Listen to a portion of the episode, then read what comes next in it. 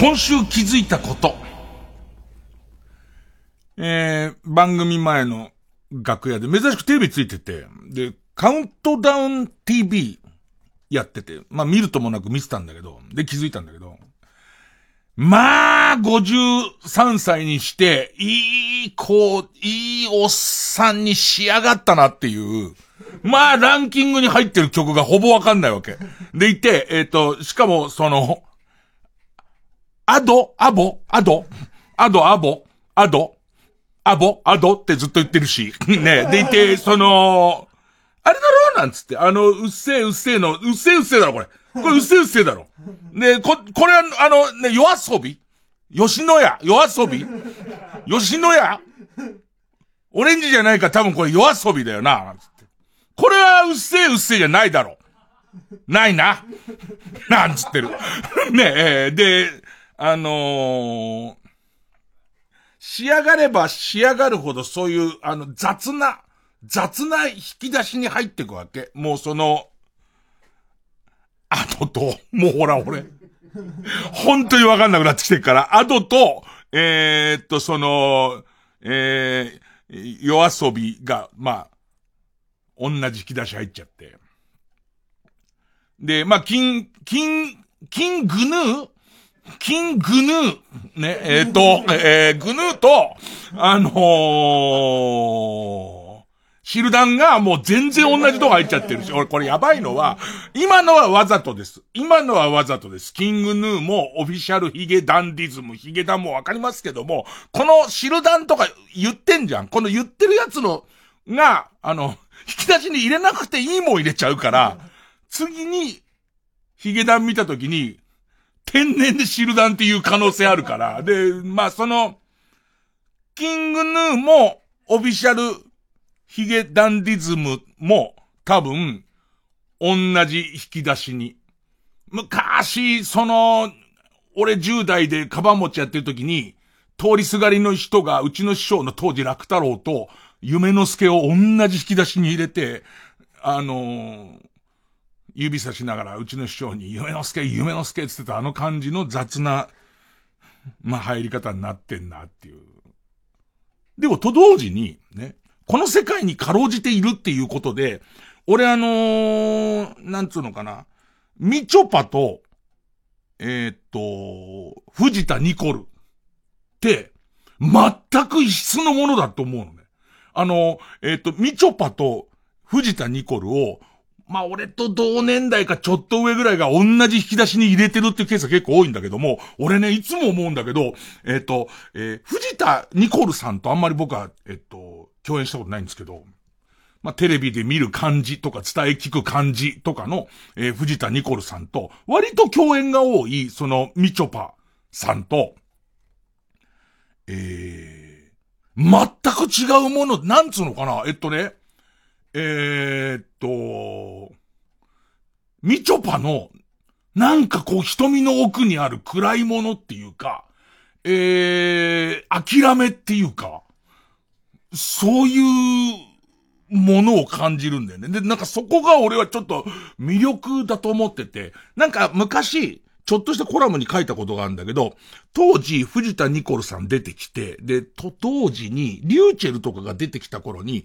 なんかね、ああいう、もともと積極的にすごいテレビに出たかったわけじゃないんだけど、誰かに、あの、出てみたら面白いよって見っけられて出始めた子たちの、えー、あの感じっていうのは、テレビが好きで好きで出たくて修行までしちゃった人間は、絶対に叶わない何かを持ってるっていう、あのー、話を、えー、書いたことがあるんだけど、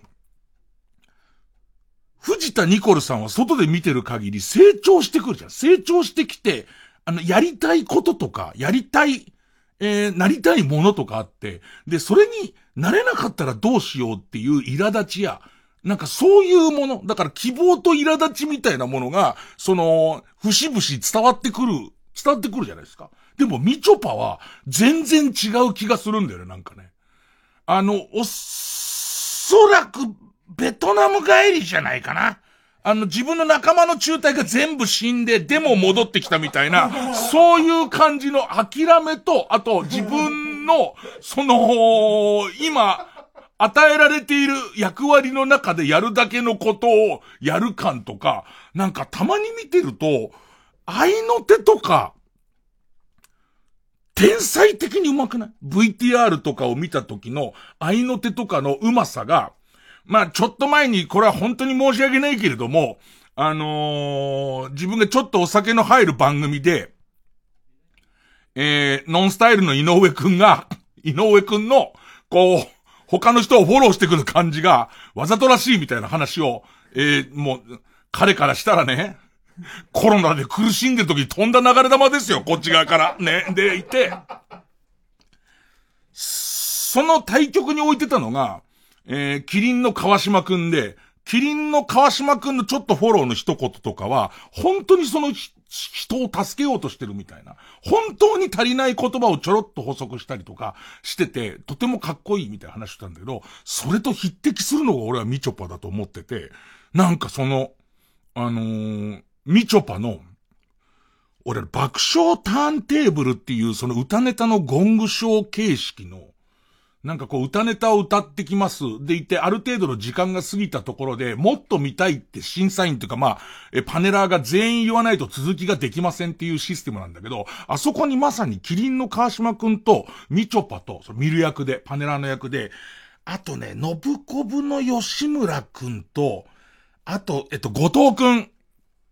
あのあたりがこうずっといて、全員手だれなんだけど、みちょぱの、あの間の、V 見てる、お笑い見てる時の、なんつうのかね、そのちょっとした、こう、愛の手みたいなやつが、やっぱりね、あの泥沼を、ハンバーガーヒルを生き抜いてきた、生き抜いてきた感じっていう、ね。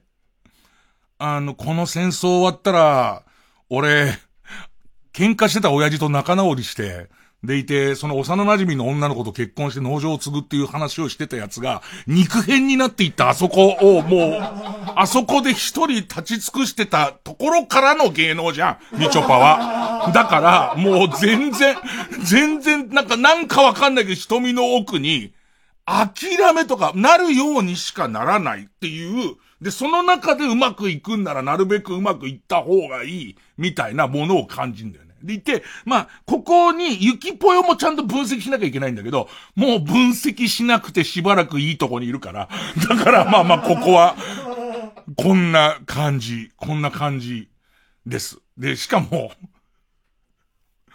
あの、この間共演した時分かった、みちょぱは、どうやら、あの、エゴサをする、えー、エゴサーチをするから、あのー、この番組で僕がみちょぱのおちょぱをちょぱちょぱしたいって言った件に関しては知ってるみたい。あ知ってるみたいじゃない。知ってるっつってた。その、その説はっつってた。ねえ、まあまあ。どういう風に伝わるか知りませんけど。じゃあ、えー、言っときましょうか、とりあえず。月曜ジャンク、伊集院光深夜のバカ力。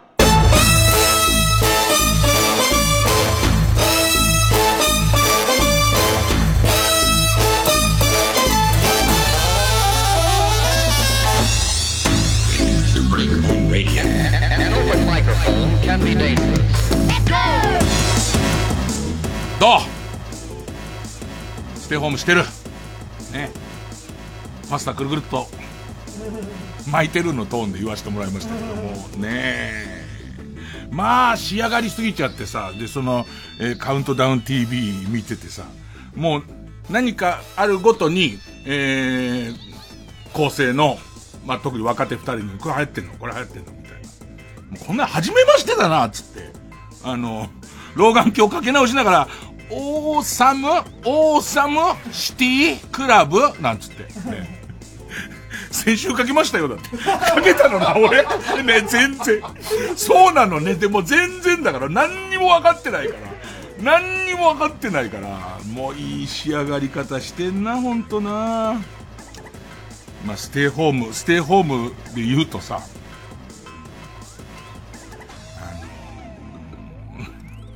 ニュース見てたら、ニュース見てたらさ、こう渋谷を歩いてるさ、若者にこうインタビューするみたいなよくあるじゃないですか。なんで、なんでステイホームしねえのとは言わないけども、若者は、えー、ステイホームをしないで渋谷で遊んでるっていう、まあ、VTR を撮りたくて撮るじゃないですか。いや、あれに関してすげえ思うんだけど、人間の価値観なんかすごいグラデーションあるじゃないですか。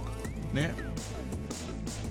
だってラジオだってリモートでやった方がいいんじゃねえかっていう人もいるかもしんないからさ、表にお前来なくたっていいだろうっていう人だっているかもしれないしさ。落語会なんか計画してんじゃねえよっていう人もいるでしょうから。あの、ガッチガチの自粛ステイホームの人と俺ですら、そらその違いはある。で、その、渋谷に遊びに行ってる人の中でも、行けないのは分かっいけないのは分かってるけど、家も殺伐としてみんな気が立ってるし、そこに友達から、ちょっと我慢できないからちょっとだけ付き合わねえか、あいつもこいつも来るんだよって言われて、断るのも角が立つし、で、どっちかっていうと表には出たいっていう、その衝動には、えー、逆らえなくて、悪いとは知りながら、すぐ帰るからつい来ました。っていう人もいるじゃん。で、それもダメって人はまあしょうがないわ。ね。でいて、そういう人は、おそらく、インタビュー断ると思う。ね。で、そうすると、あのニュースでインタビュー答えて、俺が見たのは、えっと、札幌から来た女の子で、えっと、インスタ映えするスポットを回りたいと。で、大丈夫って聞いたら、なんかみんな自粛してて空いてるらしいから大丈夫かなってっていうインタビュー答えてる女の子がいたんだけども、超レアだと思うの。ね、あれは若者の代表じゃ絶対ないよね。だってさ、少なくとも、えっ、ー、と、渋谷に来ているってことをクリアした上に、若くて、で、えっ、ー、と、さらに、カメラを向けてよくて、インタビュー答えてよくてっていうのをクリアしてる人って結構なレアだと思うんだよね。で、その中で堂々と今の発言する人って、もはやかなりのなん、もうスーパーレアでしょ。出たっていう感じのやつでしょ。ね。あれってさ、なんだろうね。えー、っと、夜中の3時ぐらいに、ジャージのポケットに死ぬほどの量の100円玉を入れて、でいて、えっと、昭和の終わりぐらい入れて、でいて、えー、当時水色のエロ本の自動販売機っていうのがあって、そのエロ本の自動販売機に、こっそりエロ本買いに行って、で、キョロキョロしてるところを、えっ、ー、と、キョロキョロしてる17歳の俺、俺にマイク向けて、インタビューいいですかあ、いいですっつって。彼女いますかいませんなんつって。ね。今時の若者には彼女がいませんっていう そういうことだろ。でも、でもそういうことじゃんか。もうそれぐらいのレアなやつじゃないですか。ね。どんなエロ本買ったんですかって。あの、これ初めて、ボタン押したらこれ出てきちゃったんですけども、あのー、この、えっと、エロ本のグラビアの女性の履いてるのと全く同じメーカーの同じパンティのついてるやつです。つって。あ、えっ、と、最近の若者のベストセラーですっていうことじゃん、そんなの。ね。で、あれでいて、結局、もう見てる人とかが、若者やべえってなるよ。若者はやべえ、若者はやべえってなるけど、果たしてそうか？みたいな感じ。どう？社会を切ってみたけど。ねええー、そんな曲です。かかったそばから忘れる予定です。えー、ベルマインツさんで、微熱。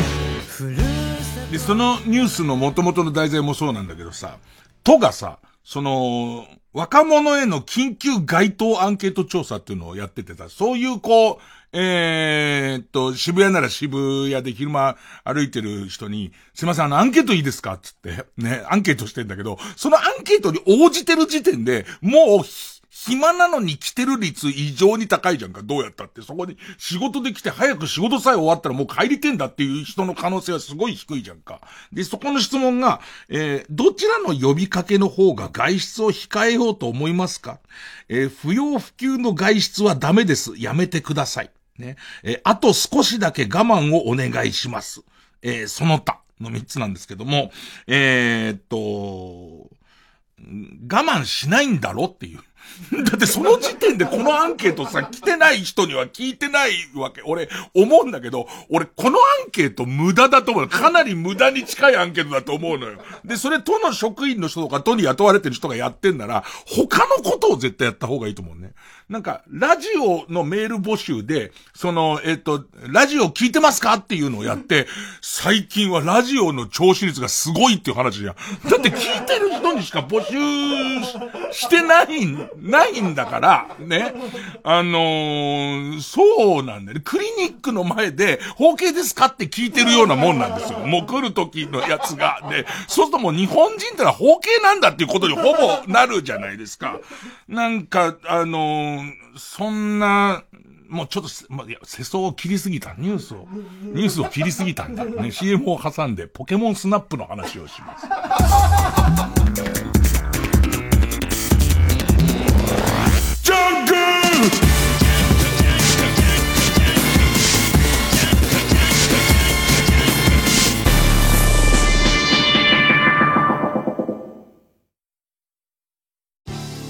TBS ラジオジャンクこの時間は小学館中外製薬マルハニチロ伊藤園ホテルズ他各社の提供でお送りします。明日のジョーやのたり松太郎などの名作を生んだ巨匠ちばてつや。23年ぶりの短編集は名作秘話を盛り込んだ自伝的コミック「あしあと ちばてつや追想短編集」絶賛発売中。読みやすいのに読み応えたっぷり。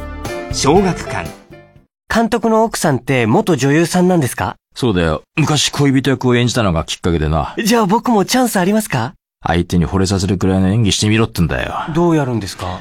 彼女の目をじっと見つめて言うんだよ。なんて言うんですか？中外製薬。え？あ、なんか、どっかで聞いたことある？佐藤健です。ご存知ですか？ハーゲンダッツバニラは、ミルク、砂糖、卵にバニラ。それだけ。素材がシンプルだからこそバニラの香りが引き立ってまあまずは一口食べればわかる。ハーゲンダッツバニラ。905F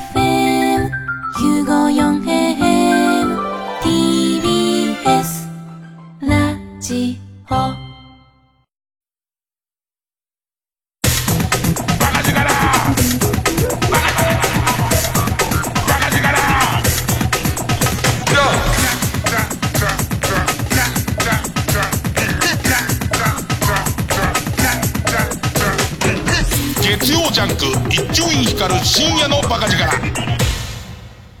なんかさ、やっぱさ、深夜と朝で、えー、裏表とはちょっと違うって、まあ俺の中ではまあそう思ってんだけど、裏表とはちょっと違うんだけども、やっぱり聞いてる人はこういう人でこういう目的で聞いてるんだろうみたいなことが違うから、えー、っと、深夜で言うこと、深夜で言えること、えー、っと、昼間で言うこと、昼間で言えること、する行動とか、俺の心の動きにすらも違うんだけどさ、それを今日痛感したのはさ、えー、始まるなり、まあゴールデンウィークですおはようございますって始まるじゃんか。でいて、そうそうさ、交通情報がこんな入ってくるのわかんだけどさ、交通情報大渋滞なわけ。もう、あの、ありとあらゆるところ、こ特に行楽地に向かう方面が大渋滞なわけ。でいて、ちょっとこう、言ってみたらどうなるのかなと思うのは、その、お友達同士でも、その恋人同士でも、えっ、ー、と、えー、家族でも、今、行楽地に向かってる車の中でラジオを聞いてる人、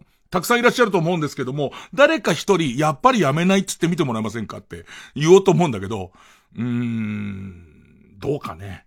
どうだったかね、今思うとそれを言って、プラスが何もないっていう、ね。でもね、深夜放送では、その昔クリスマスイブにカーラジオで聞いてるカップルの方っていう、あの、基本的隣の男は体が目当てですからねっていうのを、深夜はや、やるけどね。まあ、嫌な気持ちにさせるために、俺知ってる？俺ね、嫌な気持ちにさせるためにラジオやってるわけじゃないんだよ。基本的には良かれと思って、良かれと思って、まあまあやってんだけど、ねえ。あの、いい、もうポケモンスナップの、平和なポケモンスナップの話を俺はしたいの。あの、ポケモンスナップがスイッチで出て、で行って、俺はもう待ちに待ってて、昔あれ何年ぐらい前だろう？任天堂64っていうのがあった頃だから、え、20年じゃ聞かないか。20年じゃ聞かないような気がするな。何年ぐらい前だろう？まあ、ポケモンのゲームで、ポケモンの可愛い写真を撮ろうっていうゲームなんだよ。もうこれ大好きでさ、ど、どういう説明したらいいかな？えっと、なんかまあディズニーランド的なポケモンがずっとこう遊んでる島みたいなポケモンたちが仲睦まじく暮らしてる 3D グラフィックの島があって、その真ん中を、まあ、これまたテーマパークでいうとこのライドみたいな、要するに自分で運転しない、勝手にこう、あの決まったスピードで動いていっちゃう、えー車に乗ってんだ、自分は。でいてカメラを持ってるから、その遊んでるポケモンたちの写真を撮ります。で、写真撮って、でいて、えっと、その、撮った写真を、なんか博士みたいな人に見せて、お兄さんに見せて、で、あ、珍しいポケモンが撮れたね、みたいな。でいて、えっ、と、採点してくれるの。どれぐらいそのフレームのど真ん中にポケモンが入ってるかとか、そのポケモンは初めて見つけたポケモンなのか。でいて、その、えっ、と、ライドが勝手に進んでいく中で、レアなポーズをしているポケモンが撮れてるかとか、ワンフレームの中に何匹ぐらいのポケモンが入ってるかみたいのによって、こう、点数が決まって、で、いっぱいこう、えーっと、点数を取ると、今度、次のコースとか、もしくは今までは昼コースだったのが夜コースになったりするっていう。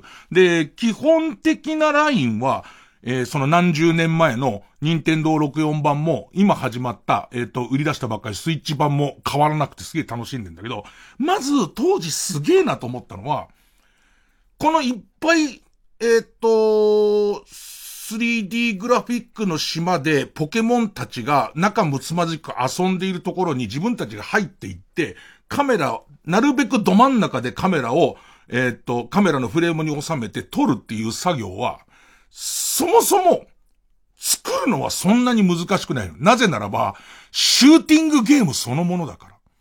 だから、それがカメラじゃなければ、ポケモンたちの、どま、ヘッドショットをしながら、ピカチュウ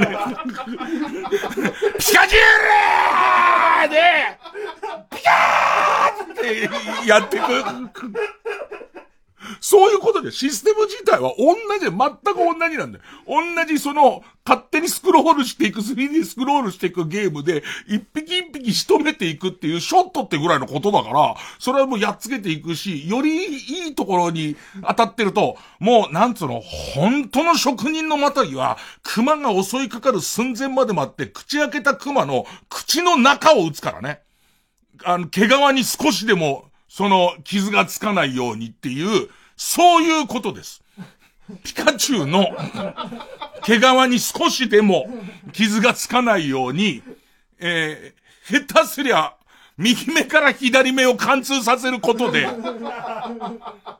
無傷じゃないですか、みたいなことをする、もともと発想でも、ならばすぐに作れるゲームを、あれを、多分子供は嫌がるし、まあ親御さんも嫌がるだろうから、あれをシューティングではなくて、いわゆるその、写真を撮ろうっていう風にしたのが、俺は本当に偉いと思ってるの。でいて、さらによくできてるのは、自分で操縦するんじゃなくて、その強制的に動いていくライドに乗ってるわけ。でいて、前の方に、まあ何、俺あんまポケモン、ていうか俺の、俺はこのゲームがすごい好きだけど、ポケモン全然詳しくないから、よくわかんないんだけど、なんかあの、ポケモンの、あのーあんま珍しくもないようなやつ、なんつうの、鳥みたいな、ツバメみたいなやつのポケモンがいて、で、それがちょこちょこしてるから、で、それをこうやって、えっと、なかなかライドも右に左に曲がるからさ、上手にピント合わせられなくて、ズームしたりとかもするから、一生懸命撮ってて、今飛び立ちそうだな、飛び立ちそうだなと思っても、飛んだ瞬間撮ると、またレアなポーズだからっていうんで、その、えっと、待つじゃん。でいて、それが、やっと飛んだなって、やっと飛んだ撮れたって思ってるこの一連の間、逆サイドのとこで一瞬だけコイキング飛んでるっていう。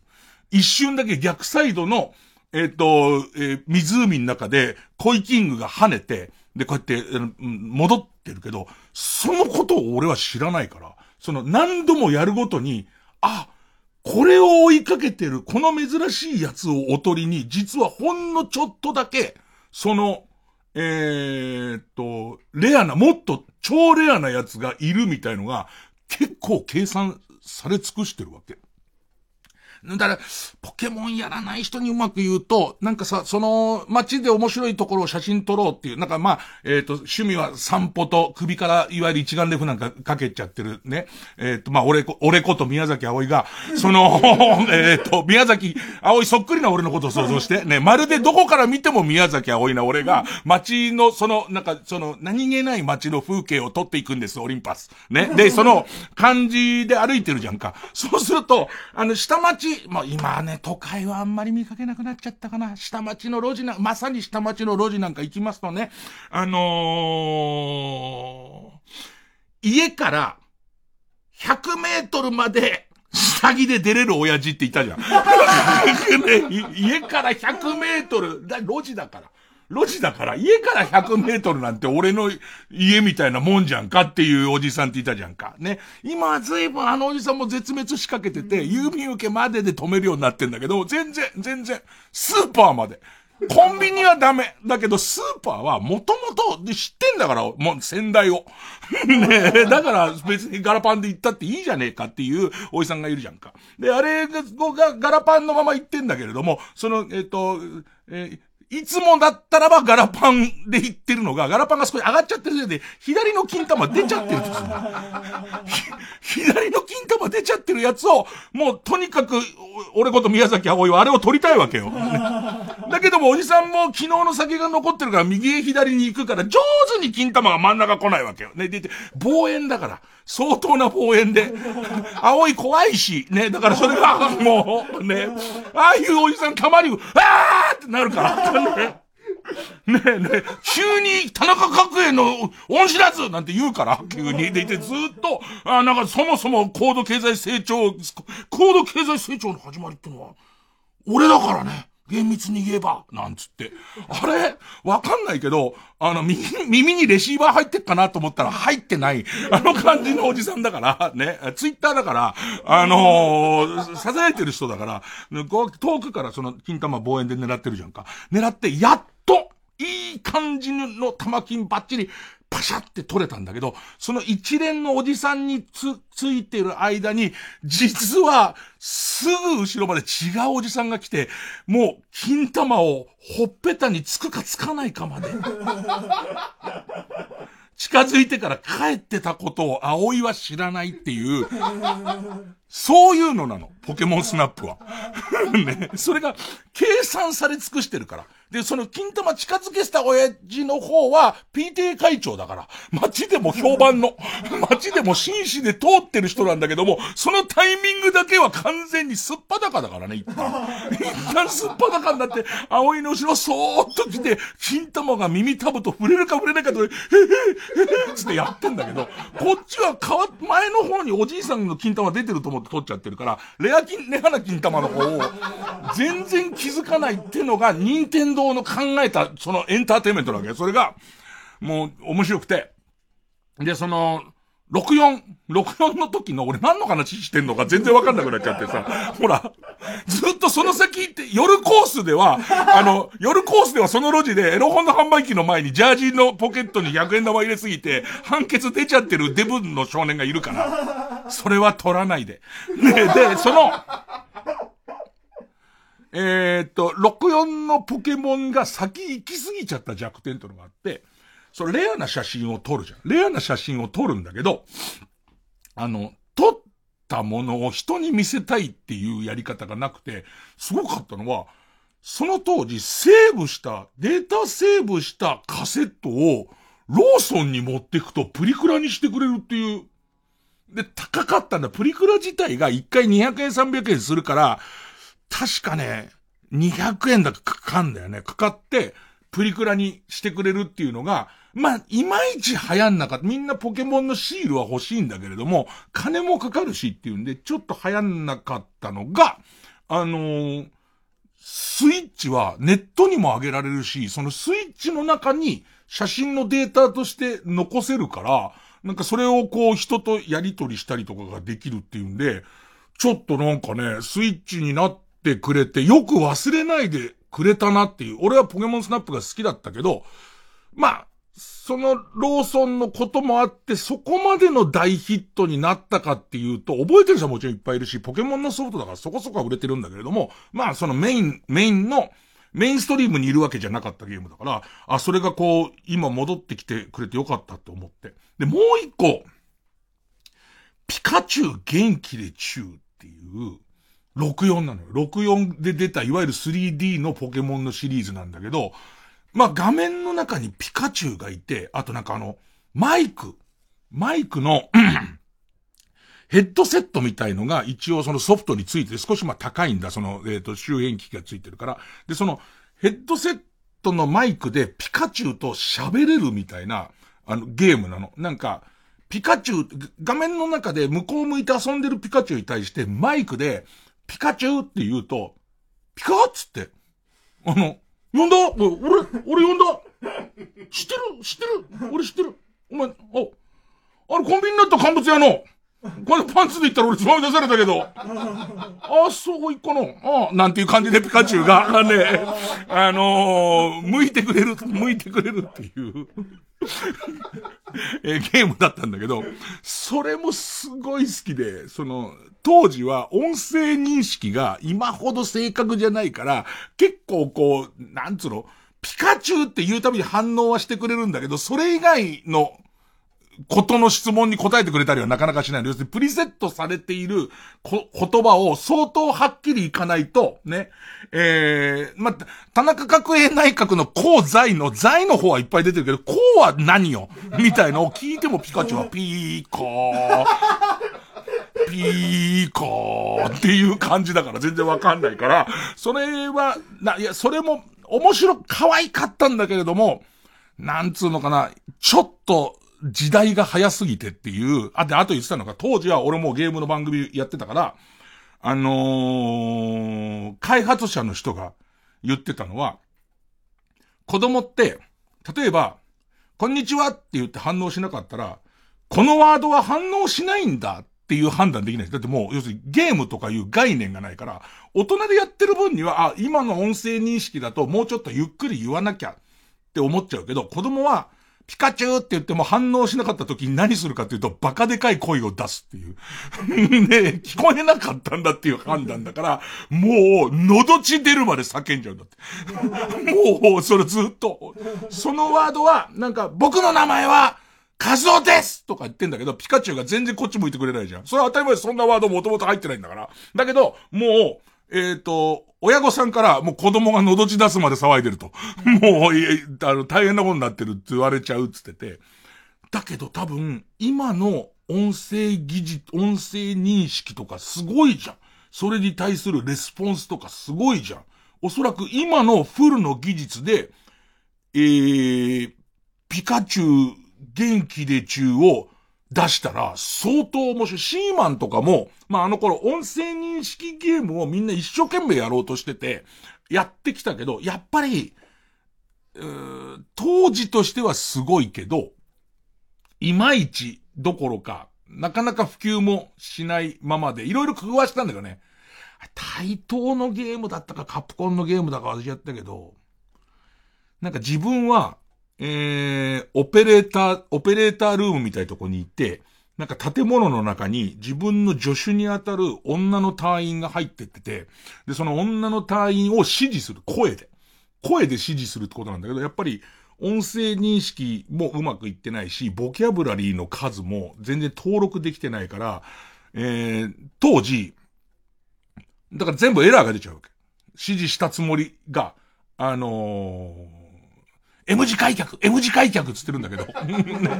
もともと M 字開脚をっていう言葉のプログラムが入ってないから、全然 M 字開脚をしてくれないんだけど、それすげえよくできてると思ったのは、そのゲーム自体のシナリオ、ゲーム自体は多分、ファミ通のクロスレビューで5、6点で終わってると思うんだけど、えー、よくできてんなと思ったのが、その、M、俺はもう必死で M 字開脚してほしいから、M 字開脚、M 字開脚ってずっと、エロテロリスト、エロテロリストみたいに、エロテロリストみたいに M 字開脚言ってんだけど、それは認識してくれないじゃん。で、その時に、ゲーム自体を、その要塞の地下みたいな、敵の要塞の地下に、その探索に行ってるっていう設定になってるから、その女は、雑音がひどくて聞こえないわ。何を言ってるの？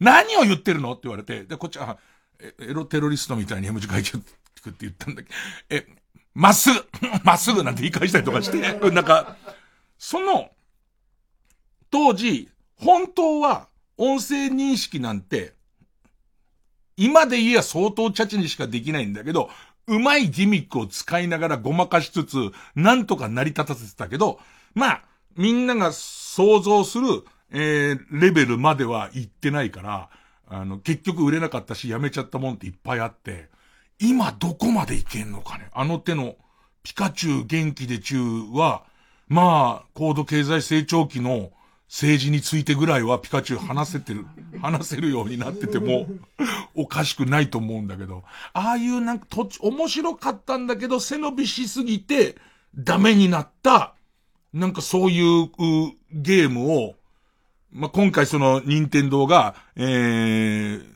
ポケモンスナップを掘り出したみたいに、すごい掘り出してほしいんだよね。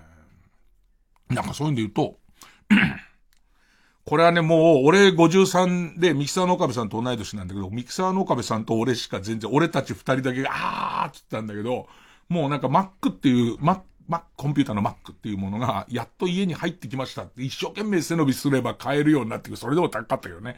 めちゃめちゃ背伸びすれば買えるようになってきましたっていう頃に、Mac のユーザーが使使ってた、一つはアクアゾーンっていう、どこから説明すりゃいいんだろう。モニターの中で熱帯魚を干渉するっていうだけなんだ。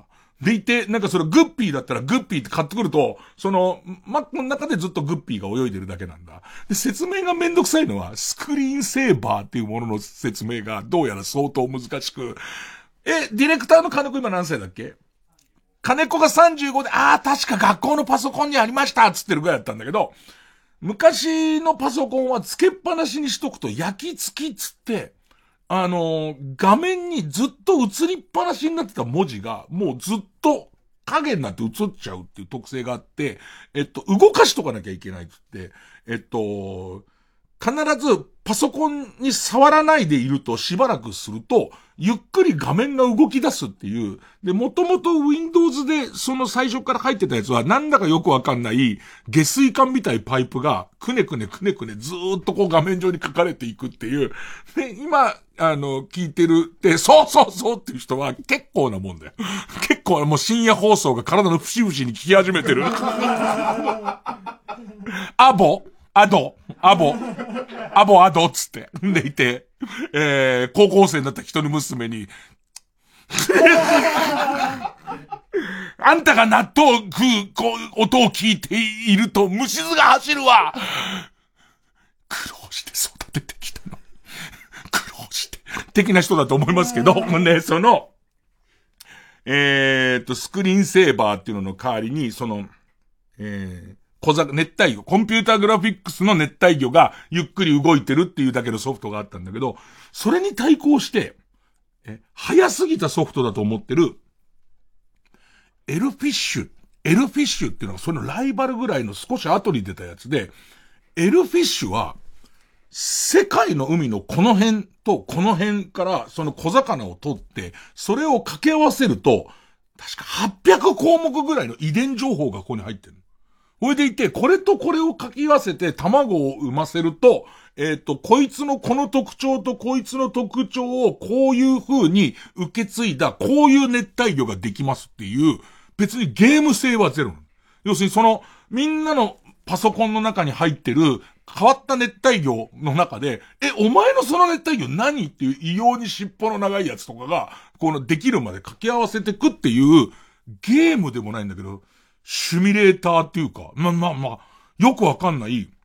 そこで自分が荒廃させた種類を、えー、遺伝と突然変異みたいのを繰り返しながら掛け合わせていくと、限りなく色が例えばパンダに似た模様のやつを作ってたりすることもできるんだけど、あんまり、こう、強引なことをしたりする、もしくは突然変異種の、なん、こう、の条件とかによっては、次の代に受け継がれない形質とかできるんだけど、まあまあそれが、作って、で、さらにはそれを、さっき言ったスクリーンセーバーわかんないと面白い半減なんですけども、スクリーンセーバーとして、俺の掛け合わせた品種を人にこう、俺がこれ掛け合わせたんだよ、お前のパソコンの中で泳がしてくれよ、つってあげられるっていうソフトなんだけど、これが俺の持ってたパソコンだと、えー、珍しい種類が色でできたってところまでは 2D の表示なんだ。でも人にあげるときには、泳いでね、右向いたり左向いたりするから 3D のデータを生成しなきゃいけないの。ね。一匹小魚書き終わるのに、24時間以上かかるっていうその。その間ずーっと計算をしてるっていうやつなの。で、あとさらには、すごい俺の中では未だにやりたいっていうか、またあれの延長線上があればいいのにと思うんだけど、やっぱり限界があるから、その、と、これ以上、えー、っと、変な方に進化はできませんみたいのが割とこう、がっかりな、そのストップがかかったりとかするんだけど、あれとか、エルフィッシュ多分聞いてる人は多分50だね。エルフィッシュを知ってる人は、ああいうのをもう一回作りたいと思うし、まあ、ちょっと近づくんだったら、桃鉄今回作ったスイッチの桃鉄作った一人の増田さんという人が若い頃作った我が竜を見よっていう RPG なんだけど、自分のお供の竜を育てられて、その竜を戦わせられるっていうゲームなんだけど、アイディアすごくて、8年がかりで作ったんだけど、バグだらけっていう。えっと、バグだらけはいい、大げさかな。バグだらけは言い方悪いけど、バランスがひどすぎて、その後できてないやつとか、だあの当時、果敢にチャレンジをしたものの、マシンのスペック的にダメだったっていうものを、やっぱり、こう、ほっくり返してきて、で、例えば PS5 だったらできんのか、Xbox の一番新しいやつだってできんのわかんないんだけど、なんかそういう風にしてほしいなってちょっと思う。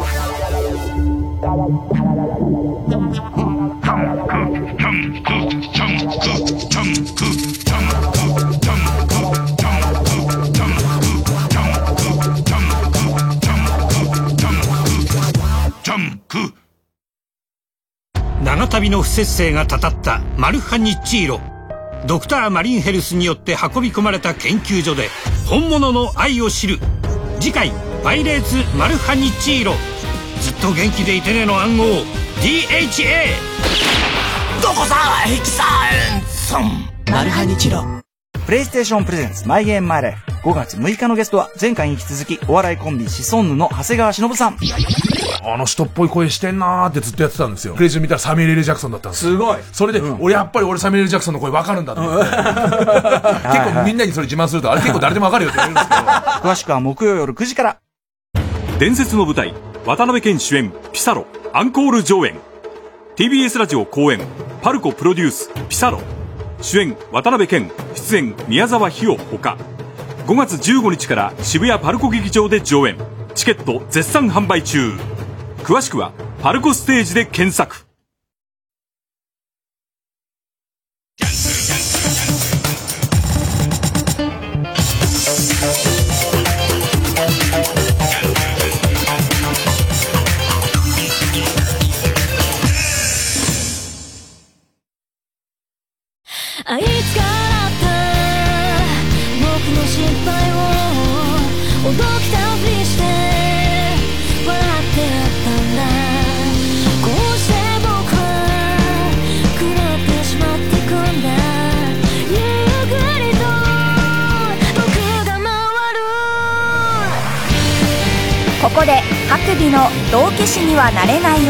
ください。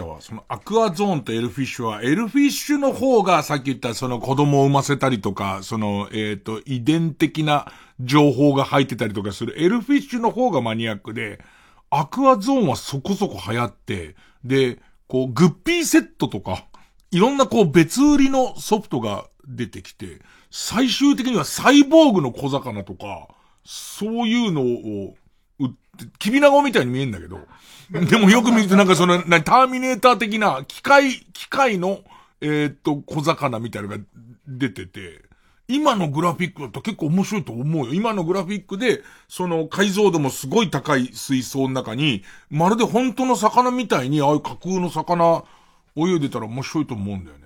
あともうさらに遡ってファミコンの、しかもディスクシステムであったロボットバトルのゲームで、えーっと、なんかベースのロボットと長距離武器とかいろんな武器をこう、えっと、あの、設定できてかなりの、無限ぐらいの、無限は大げさ。えっと、かなりの、えーっと、オリジナリティ溢れる自分の設計したロボットができて、で、それは、これぐらいに近づいたら、この武器を撃ちますみたいな設定や、これぐらいに近づいたら回避行動に出ますみたいのも一応設定するのね。で、それ、ブリーダーって名前だったっけな。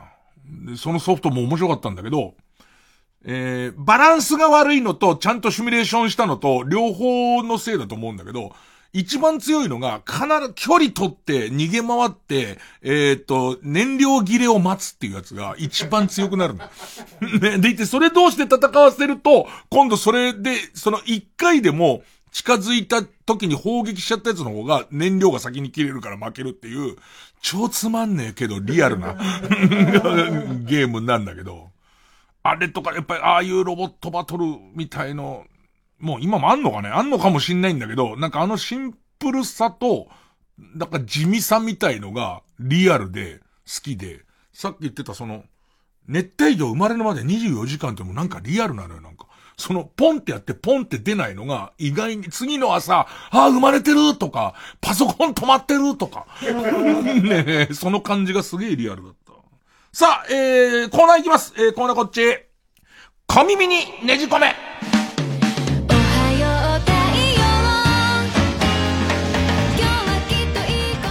でもその、熱帯魚を、性能の、まあ、俺の家にあるような、あんま性能の良くないパソコンだと、2匹ぐらいしか買えなくて。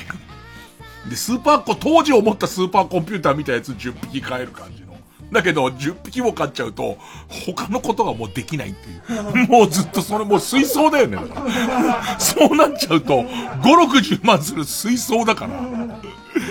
じゃあもう、何？熱帯魚買えよって話だから。で、しかもさ、熱暴走とかしちゃうわけ、ずっと。本来はスクリーンセーバー代わりじゃないけど、ついでに動いてればいいはずのソフトなんだけど、もう、それで熱暴走しちゃうからケアがいるって言うんなら、熱帯魚を育てろよって話じゃん。そこにケアが、ケアの手間かかんなら。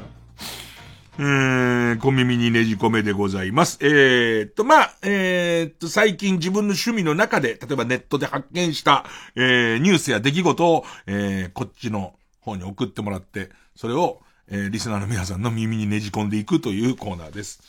えー、ペンネームジョーカーマーチさん。まあ、これ世界のニュースですね。ネットだと入ってきますんで。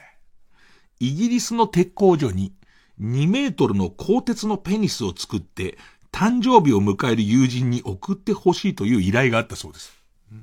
オーダーの条件として、こっそり設置できること。単体で立つことができて、見た目が恥ずかしいこと。簡単に撤去できない。簡単に解体できないように、しっかり溶接はしてください。庭に飾っていいように亜鉛メッキをする。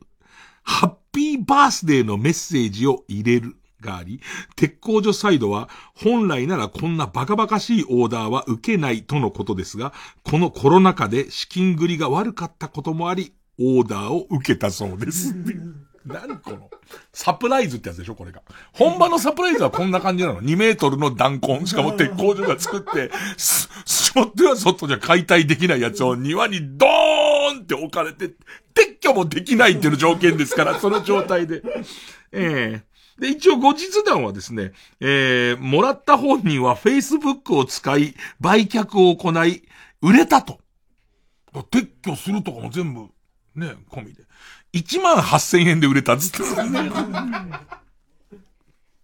どこで見っけんだろうね、このニュース。でもすごいのは、これを、この人なんかすごいのは、このニュースの URL までありがたいよ。特派員でもう、こうなってくると。URL まで書いてくだはって、ね。どこで見っけたんだろうね。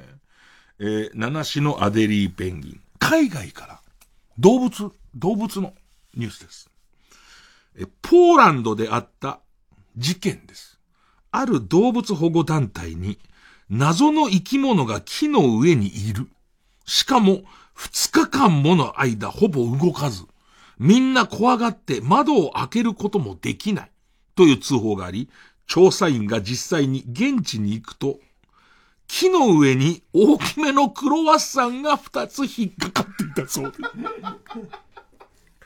す。ごいよね。だからそこのアパートなりマンションなりの木のところに気持ち悪い奴がいるわけ。ずっといるわけ。うわ、気持ち悪いっつって。なんだよ、なんだよ、あれっていう。毒虫の可能性も、毒虫にしてもでかいんだけど、の可能性もあるっつって動物保護団体に捕獲してくれっつって行くわけでしょ。行ったらそれが、クロワッサンが2個木の上に、で、これ映像も、映像とか写真があるんだけど、確かに気持ち悪い生き物にも見えるのよ。なんかその、虫っていうよりは俺に見えたのはなんかガサガサの肌のやつがうずくまってる感じ。その木の上、上で猿みたいなやつがうずくまってる感じなの。だからその気持ち悪さすごいわかるんだけど、多分さ、それってどう考えてもさ、上の階のやつが落としてるじゃん、絶対に。クロワッサンだった時の、その、なんか面白い感じだよね。動物、動物保護団体だって。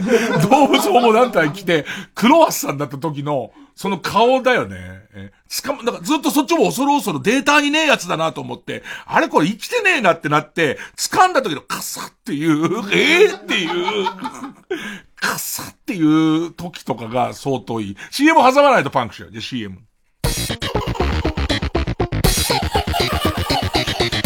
月曜ジャンク、一流ミュージカル深夜のバカ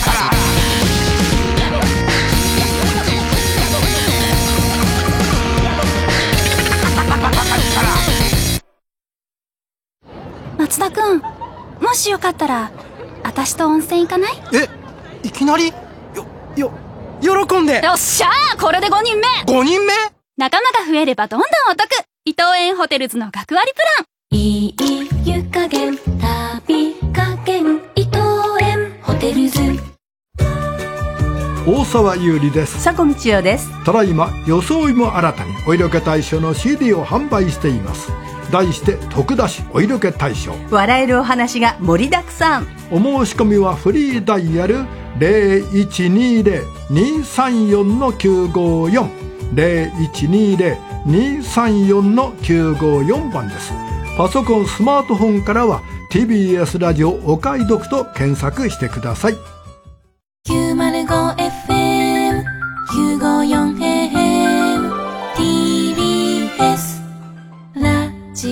お聞きの放送は FM90.5MHz、AM954kHz、TBS ラジオです。ラジコでもお楽しみください。TBS ラジオジャンクこの時間は小学館中外製薬マルハニチロ伊藤園ホテルズ他各社の提供でお送りしました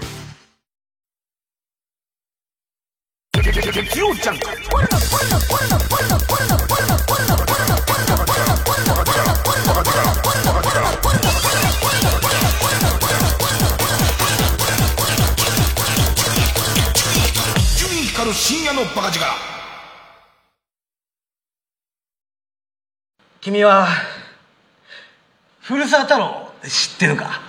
音楽やってて古澤太郎知らねえやついねえだろ。初めてコピーしたのもアンナだし。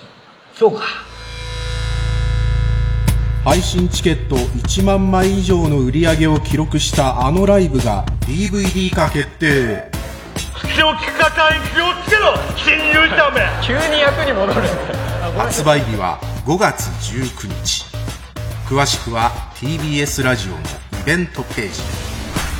空気階段 or ソロライブアンナ。白村聡太。今度のオーディオムービーは聞くと恋がしたくなる恋愛ドラマ。綺麗ですね。天然マイペースだけど魅力的な白村聡太彼と出会う4人の女性は次々になぜかじわきゅん。いらっしゃいませ。こんにちは。浅草に行かない？浅草？何そんなムキになって。主演流星涼。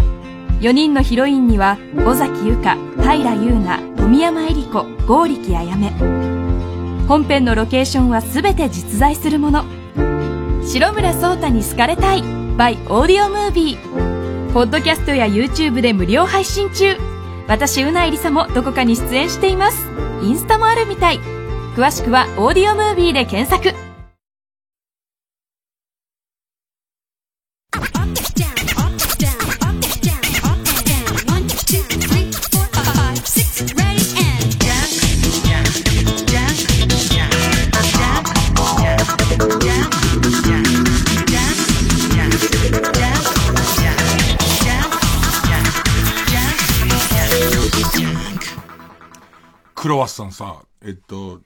と、で、えーポーランド。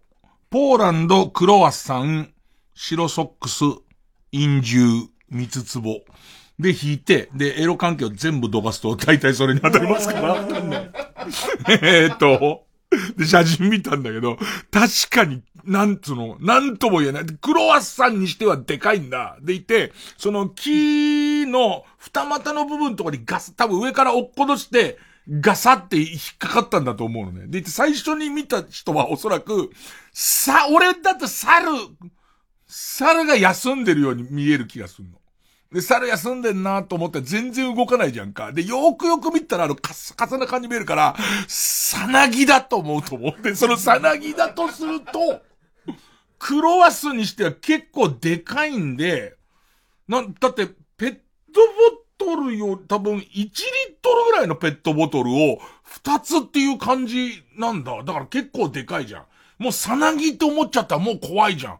それ触ってなんかブファーって、ブファーって出た時に、もう嫌じゃん。もうパリパリって割れて、中からクリームパン出てきたら怖えじゃん、もうね。だから、もうみんなで、このクロワッサンにずっと怯えてたのと、あと、みんなが言ってる時に、窓からいらねえクロワッサン投げたやつが絶対いるわけ、これ。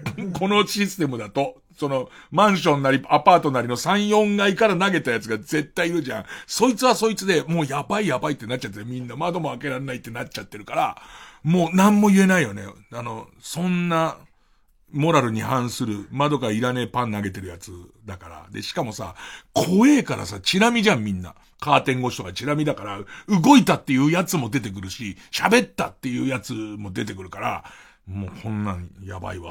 ねえさあもう一つ。えー、アティントンポスト。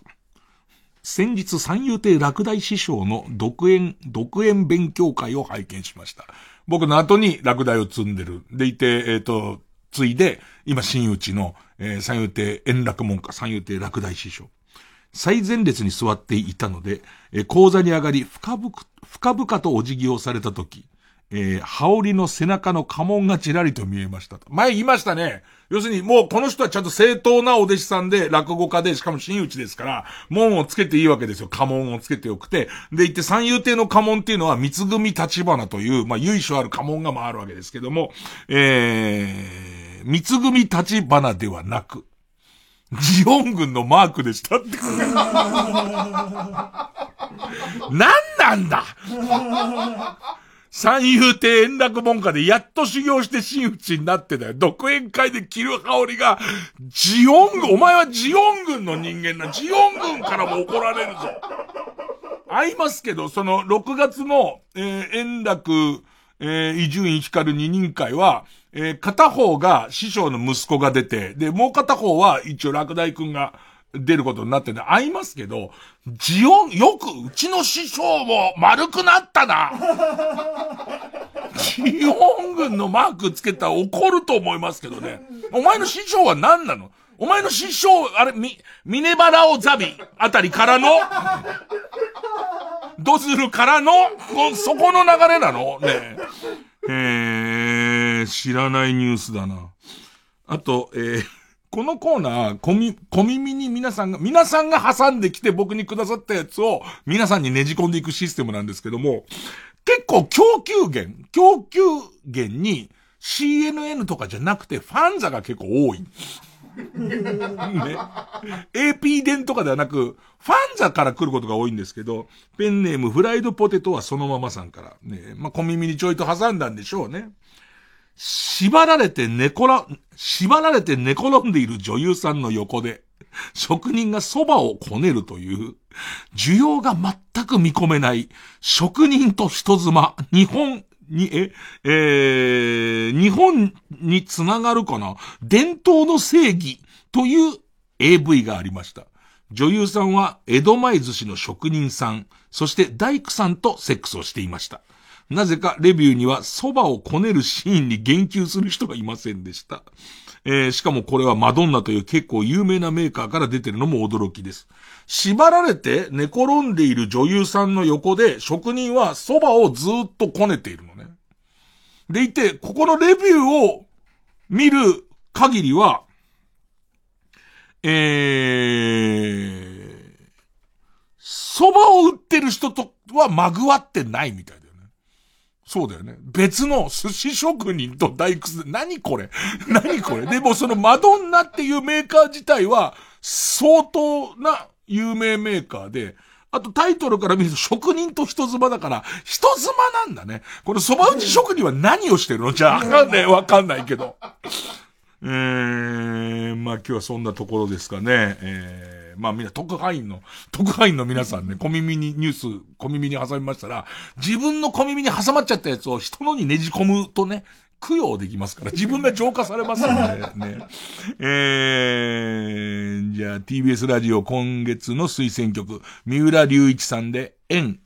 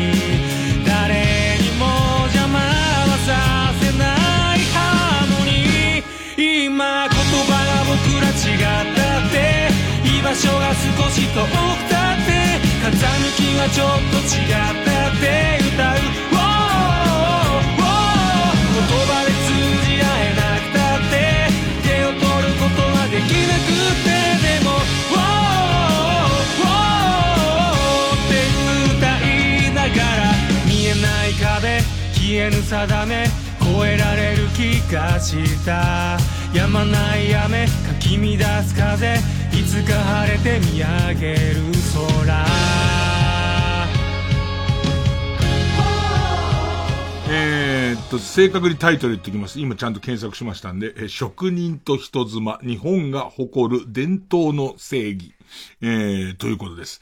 ただあのー、僕のパソコンで検索すると、おすすめがまた出てきちゃうんです。あの、僕のファンザが今カッパに呪われてる状態なんですよ。えー、でもカッパが、もうカッパとこの、えー、日本が誇る伝統の正義の多分合わせ技のやつがこれから来るようになっちゃうんで、ちょっとそこに関しては、あの問題はあるんですけれども、まあ、いろんな方面からのニュースをお待ちしております。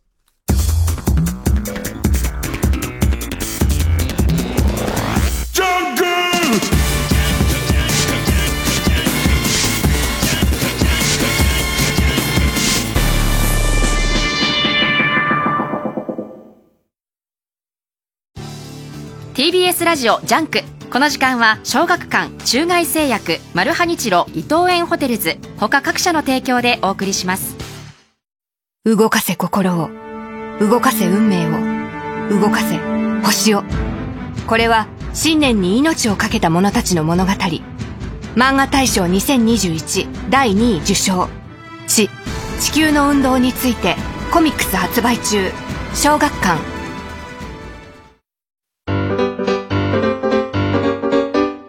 ミュージカル俳優の井上芳雄です。井上芳雄バイマイセルフスペシャルライブ5月8日土曜日東京国際フォーラムで行うライブの模様を生配信でお届けいたします。ツアーは中止になってしまったんですが、なんとか生配信でお届けできることになりました。僕の20周年が詰まった内容でゲストも超豪華。もうこうなったら祭りです。どでかい花火をぶち上げます。ただいまチケット販売中。詳しくは TBS ラジオのイベントページをご覧ください。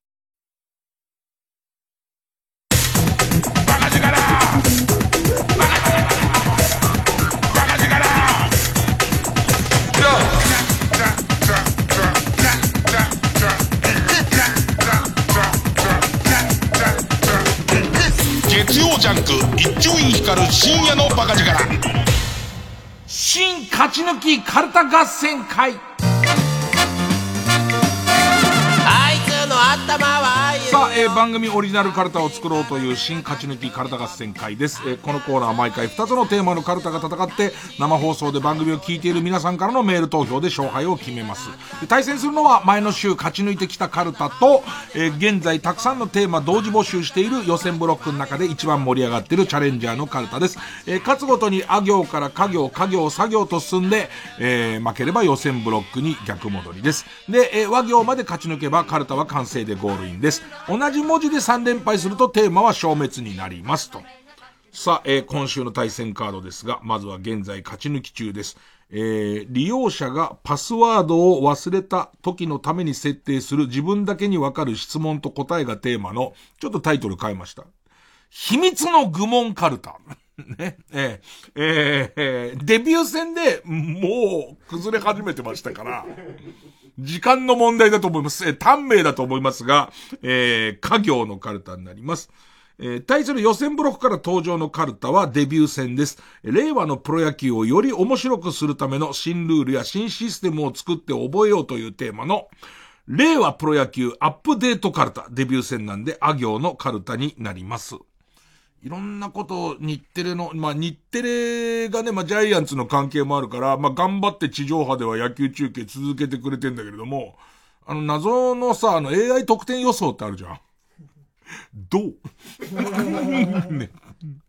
ちょっと前にやってただけ、配球王っていう、次の配球をたくさん解説者がいて、次の配球を当てるっていうやつを、こうやってたんだけど、配球王っていうよりは、ただ単にジャイアンツのキャッチャーの大城の思考を当てるだけなんだ。要するに配球王だとすると、ここで何を投げるのがベストかっていう、それの優れた人を出すのは、どうやって出せばいいのかわかんないけど、ジャイアンツの大城と中日戦でドラゴンズの木下っていうキャッチャーの、その配球を当てれば点が高いわけ。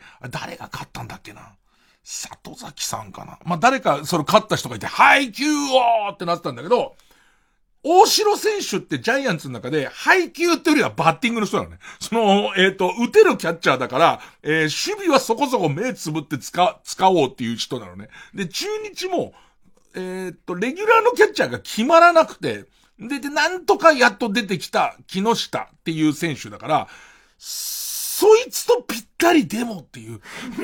ね、お王ではなかろうにみたいな。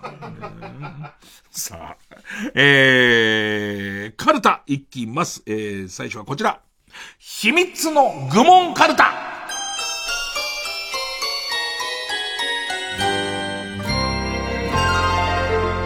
そいつの前では女の子えー、パスワードを、わかんないと困っちゃいますよね。大豆だ。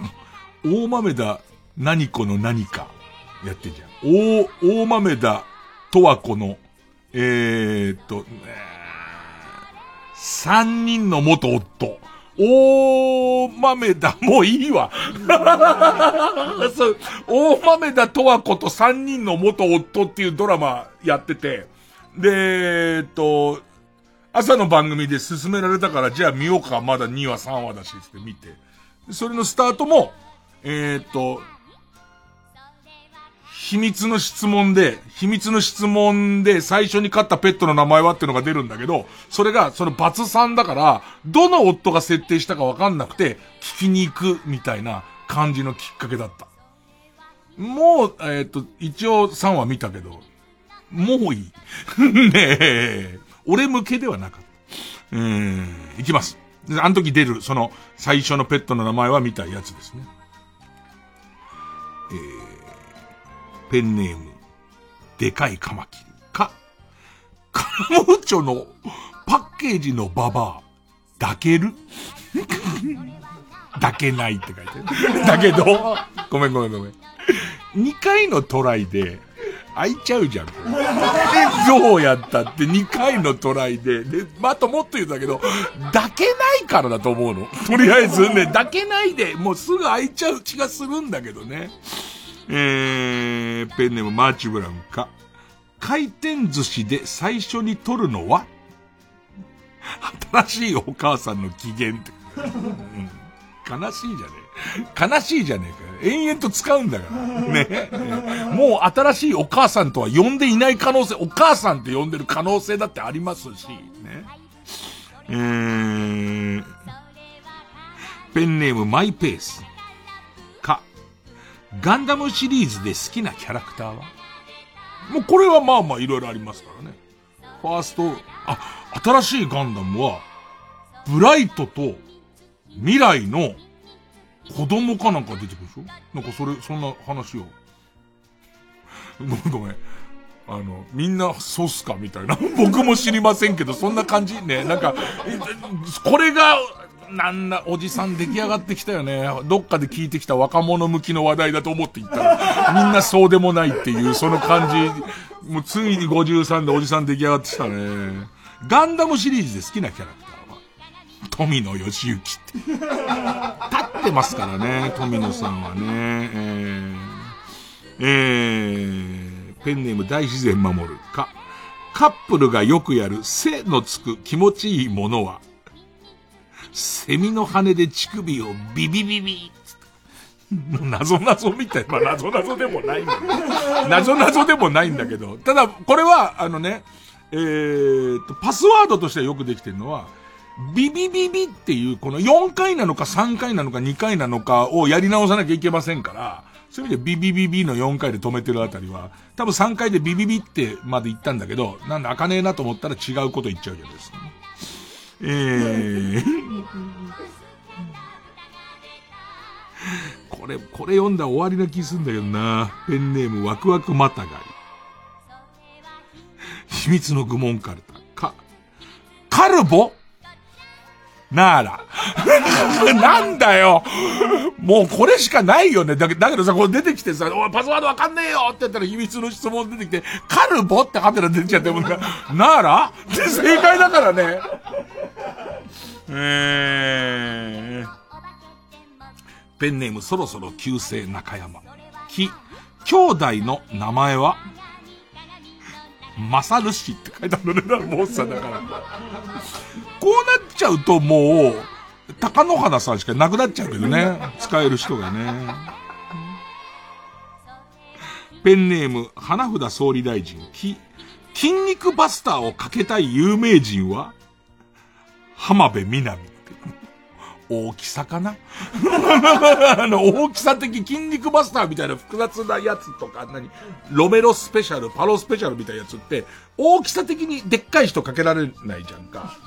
そうすると、浜辺美波さんなのかな？ねかけようとした時にっていう。ただ、浜辺美波さんよりもっと背が高くて細い人の方が、かけやすい気はするよ、関節技とかの複雑なやつは。ああ、でも筋肉バスターだとやっぱり小柄じゃなきゃダメか。そうか。じゃああのなんか釣り天井固めみたいなやつの時に多少長さがいるよね。シシドカフカぐらいの。ねえ、それぐらいの長さいるよね。折れちゃうか。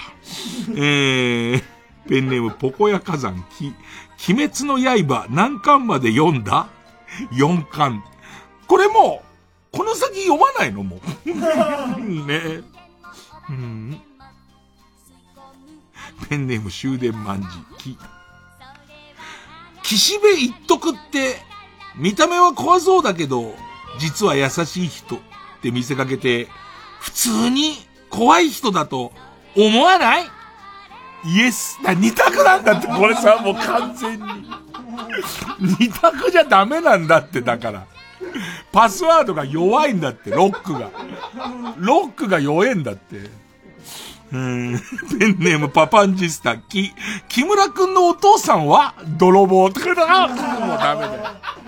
だそれずっと使うんだから、いつか改心してるかもしれないじゃんか。ね。今はイメージ泥棒かもしれないけども、囚人ってなるかもじゃん。ねえ。変んない方がいいんだよね。ペンネームミミズグジュグジュ。き、金玉学院の校歌は誰が作った？答え。そんな学校はないって書いてある。うん。ペンネーム素直なもずく。く、クロアチアの首都は？わからない。でもこれさ、恐ろしいもんでさ、本当にこの、えっと、俺のパスワードをえー、こじ開けに来るやつは、実際は、えー、手作業でなんかやらないじゃんか。だから、こんなの、安全性なんか一緒なんだよね、きっとね。なんか俺、俺たちは、例えば、インリンオブジョイトイって答えだと、答えだとするじゃん。答えだとするじゃん。ね。例えば、えっ、ー、と、あなたのお母さんは誰に似てますか？答え、インリンオブジョイトイだとするじゃんか。インリンオブまで来たらもうジョイトイじゃんって思うのは人間だけだから。あの、AI からしてみたら、インリンオブジョイトイであろうが、えー、っと、リンゴ多いわけであろうが、別に変わらない俺何言ってんの？ねえ、でも、そういうこと。えー、ペンネームピストルチョコ。く、草間弥生といえば真顔。えー、水玉って入れちゃうわ。水玉って本人確認できませんでしたってなっちゃう俺。草間弥生といえば、おいおい、こんな簡単でいいのかよなんつって。ね、水玉なんて違い、答えが違いますね。えー、そうなっちゃったらもうキキキリンによく似てる入れて、それも違うってなっちゃったらもうやりようがないよね。やりようがないよね。えー、ペンネウォッス10番。く、苦問式はやっててよかったやってない。どうしてこれにしたんだろうね。どうしてこうしたんだろう。えー、ペンネーム、ソフィーと双子の姉妹。け、芸能人で一番乳輪がぼやけてそうな人は？手島優。なんですかね、あのー、若い頃はね、乳輪がぼやっとしてる、乳輪の境目ぼやっとして、まあ、専門用語で乳輪核って言いますけど、乳輪核がぼやけてるのあんま好きじゃないんですよ。あと、デカ乳輪もあんま好きじゃないですし、あのー、一応、お友達の杉山くんがデカ乳輪派だったんですけども、お前、バーやねえのってデカ乳輪、もう、シングル CD ぐらいの大きさの乳輪が好きだったんですけども、ふざけんなって言ってたんですけど、今となっては逆にねっていう感じがします。ね、逆にな火がありますよね。えー、えーペンネームブラックドラゴンズ。ケミストリーのどっちが好き？二択になっちゃいますよ、これだと。答え。ケミス。リー、リーかケミスか迷ったんでしょうね。この二人組見て、あ、この二人組ケミストリーって言うんだ、つって、どっち好きかね、あ、俺ケミスの方だなっていうとね、リーの方あんま好きじゃねえなって。ねえ、ペンネーム、尺骨形状突起。こ、骨盤を砕かれた時に発する言葉は？あ、あ、あ、あ、あ、あ、あ。まあ、二周回って一番当てやすいやつですけどね。うん。えー、ペンネームインドカレー。こ、ゴミを出す日を守らなそうなのは、おのののかですが、逆にめちゃめちゃ厳しそうなのは、渡辺エリ。おのののかに異論を挟ませないあたりだよね。こっちがね、ゴミを出すのを守らさな、守らなそうなのが、あのおのののかって。あの、愚痴を言いながらも完全に守ってるのが、あの納言のみゆきっていう、ちゃんとしてるからね。もう一個一個っていう、一旦来た友達が灰皿代わりに使っちゃった缶洗って出すタイプだから。実はっていうね。えー、ペンネーム三者残類、こ、小梅太夫の本名は赤井隆。そうなの？えー、そんなとこですかね。えー、ただね、秘密の質問もちょっとそ、まあ、来るとこまで来ましたけどね。ケミ、ケミスあたり来ちゃってますからね。えー、あと、木村くんのお父さんは泥棒まで来ちゃってますからね。さあ、対するはこちら。令和プロ野球アップデートカルタ。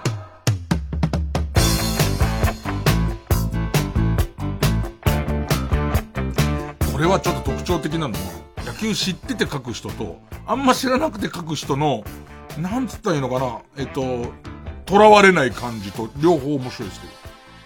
ペンネーム花札総理大臣。アンパイヤーへの抗議は、ラップバトルで、勝てば主張が認められる。なんだろうね。どう見てもファール。どこ見てやがるみたいな。ね そういう感じでしょ。そういう感じでいけばいいんですよね。うん、あれがホームラン。俺超無残みたいな。その辺の。いけない俺。いけないってどこに？どこに？いっかいっか、まあいっか。今のイーストエンドプラスユリの2曲目。ね、ね、の、まあ、いっかですね。えー、あと 3, 3曲目。いい感じ嫌な感じでおなじみの。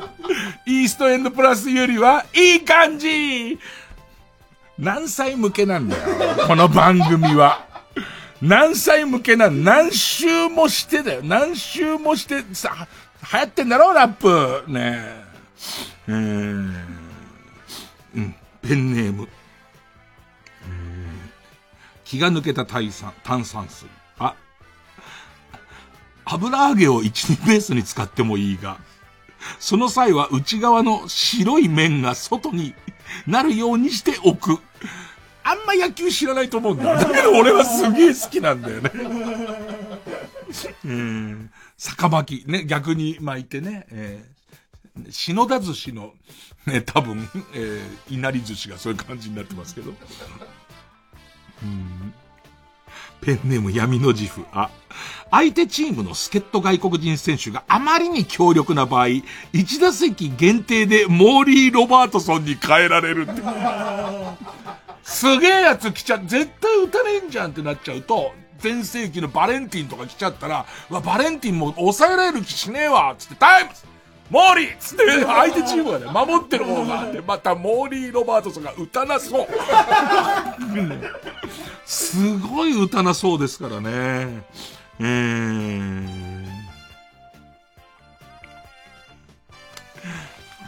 ペンネーム。これ野球してんだ、ピースケ。あ、秋山浩二がやっていた爆中みたいに、えー、秋山浩二が、あ、サヨナラホームランかな?打った時に、えっ、ー、と、ゆっくりベース回ってきて、最後ホームのところで、バック中を切ってホーム踏むっていう、まあ、伝説も。秋山浩二がやっていたバック中みたいに、インパクトのあるアクションでホームインできたら、プラス芸術点が加算される。ムーンウォークとか。すげえ、すげえ怒られると思うけど、敵のファンに。ペンネームズラメンテ。あ、アウトかセーフか微妙な時に出されるリクエスト制度。ギスギスした両球団の雰囲気を和らげるために、ベースを踏んだ瞬間、瞬間を何度もリプレイするときは、マンボナンバーファイブを流したらどうか流したらどうか。バルバルな、球と、球と、え送球と足がどっちが速いかをとにかくビデオで見るために何度も行ったり来たりするんだよね。制逆制逆をやるんだよね。あの時に、てっててれれれれ、てれれれれ、つって、うわっつって、てんててれんててんててんてんてんつって、ね。そうするとほら、なんかさ、アウト打ち取ったと思ったらセーフになっちゃう時でもちょっと楽しいじゃんか。ね。うーん。ペンネーム、ベニヤうんこ。あ、相原優がピーターパンの格好をして、宙吊りでドームの中を飛び回っているので、打球を優に当てるとホームランになるが、他者は元彼のあけぼのから個人的にぶん殴られる危険性、危険性はある。ドームの上からっていうかさ、ドームの上でどれだけ吊るされるのかわかんないけどさ、ドームの上から吊るされてる相原優に当たんならもともとホームランだろ、そんなの。逆に、もともとホームランじゃないぐらいの高さまで相原優下げるとなると、振り子の振り幅がでかいから、相原優が寄っちゃうよ、中が。相原優の中が寄っちゃうぐらい遠心力が。ギャーつうなんだよ。課金ギャーつ新しいこの野球。すげえ新しい。うん。ペンネームマイペース。い、家からリリーフカーで来てもよい。今リリーフカーってある、あんま見ないけどなんかな。えー、ペンネームオーシャン。い、いじり岡田をロッカールームに忍ばせ、その映像をオーロラビジョンに映して、私物が高速ベロで舐められるんじゃないか、と相手に集中をさせなくすることをできるね。うーん。これどうですかピストルチョコさん。1点入るごとに負けてるチームの外野が増えるっていう。要するにこれ以上点が入りにくくなるから、接戦が多くなるわけじゃない。ペンネーム釧路ダンディ。いい感じに野球絡みの俳句をひねり、夏井つき先生に直すところなしと言われたら一点が返る。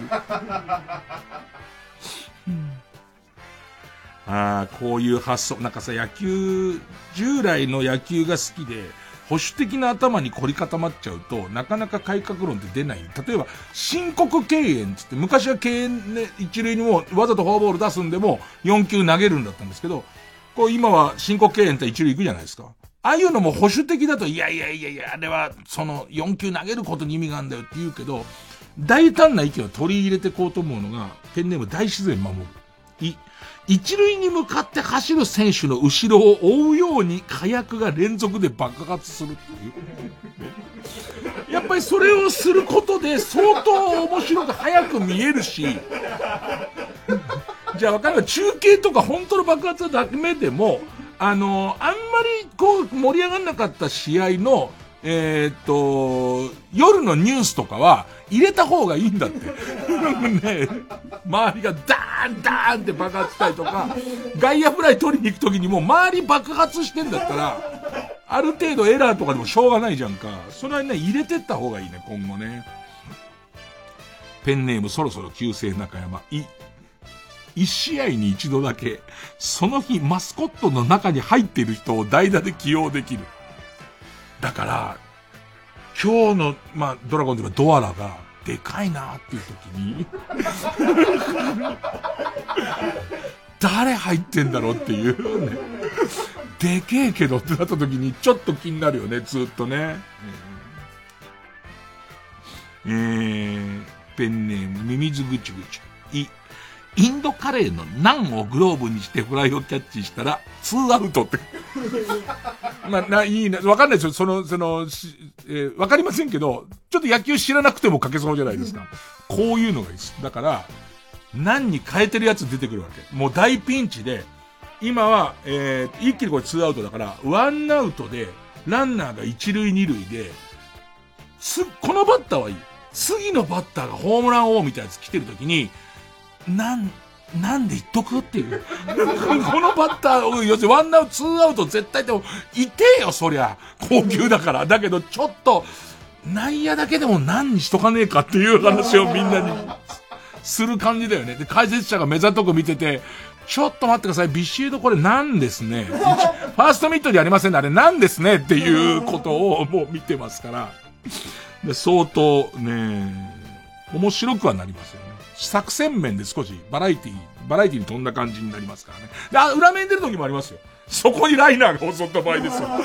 ナンをぶっちぎって外野にボールがいて、ああ、ファーストミットだったらワンアウトだったのにっていうことはもちろん、もちろん起きますからね。えーもしくはキャッチャーが思い切ってナン行った時に、スローカーブだなって思いますもんね。速い球は絶対ナンでは取れないからっていうんで。うーペンネーム桑畑理恵を、打ったホームランがバックスクリーンを越え、頑固親父の植木鉢を壊して怒鳴り込まれたら、ホームランは取り消しっていう。うん。ペンネームピストルチョコ、う、内山真司みたいなルックスの選手をキャッチャーにしなくてはならない。昔のキャッチャーの感じね。うん。ペンネームソフビのヴィーナス大脱走。う、うがきみさとの始球式はピッチャー返しで返せって書いてある。キャーっつよ、キャーって。キャーって言うよ。うん。えー、ペンネーム田中袋。え、えー、もう10点差じゃねえかよ。まだ4回だぜ。なんだよ。これなら映画でも見に行った方がマシだったよ。やっぱり今年の先発陣はダメだな。ああつまんねえというファンのために途中からバックスクリーンで映画をやる。トラさんとかね。ね割と風切りのやつとかね。嘘延期なんつって、えっ、と、コング対ゴジラを、始まっちゃって。そしたら10点差ついてたのが途中で追い上げちゃって8対10ぐらいになったところで、途中で今度コング対ゴジラ終わっちゃうから、えーっていう感じにはなりますけどね。コング対ゴジラ急に延期になったせいでわけわかんなかったよね。なんか、テレビで特番やってんだけども映画は見れないみたいな。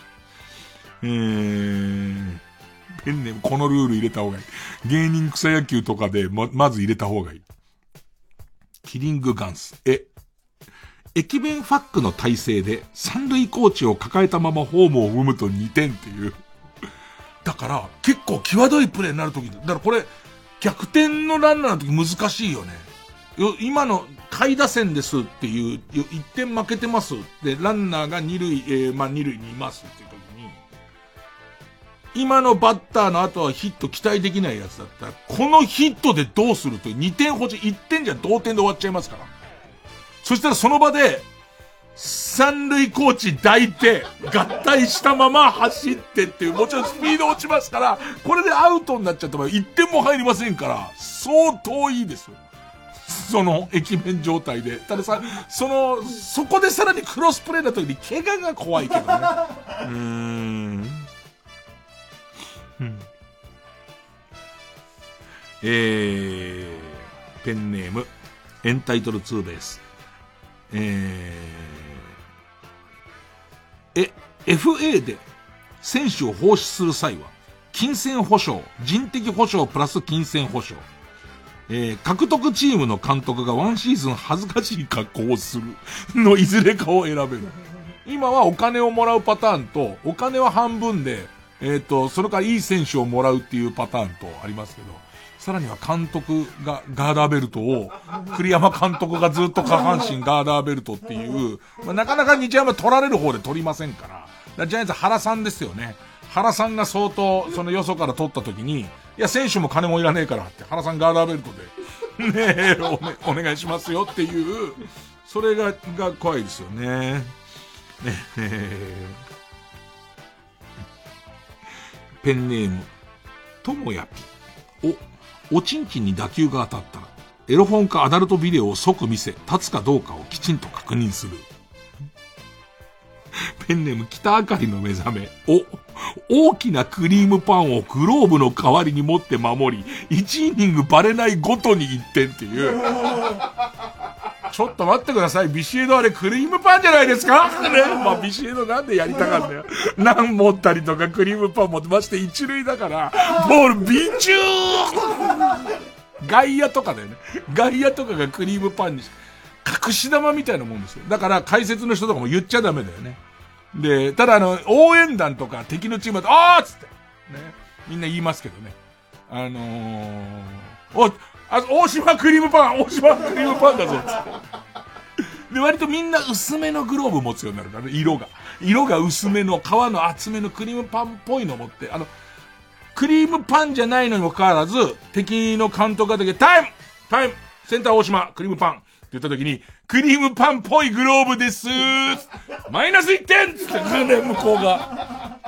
このし、これ心理戦だよね。心理戦じゃねえよ。心理戦ではねえよ。ねえ。うん。えー、ペンネーム、パダンプ。お、王監督の最盛期のポテンシャルを持つペッパー君を切り札として出場させていいソフトバンクはって書いてある。うん。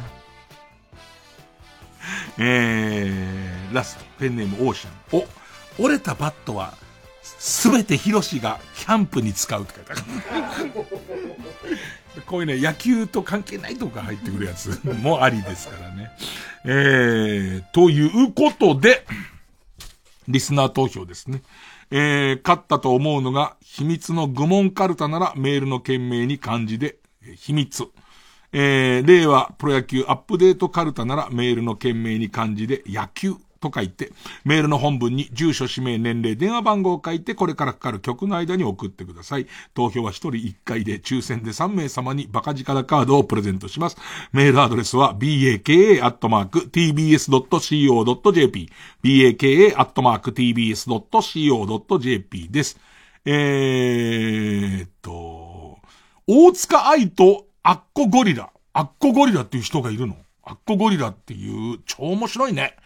えー、大塚愛とアッコゴリラで、合いびき。ハンバーグステーキね。また刻んじゃう。シャンパンスオーティンバスハンバーグステーキね。中まで炙って。お腹壊しちゃうよ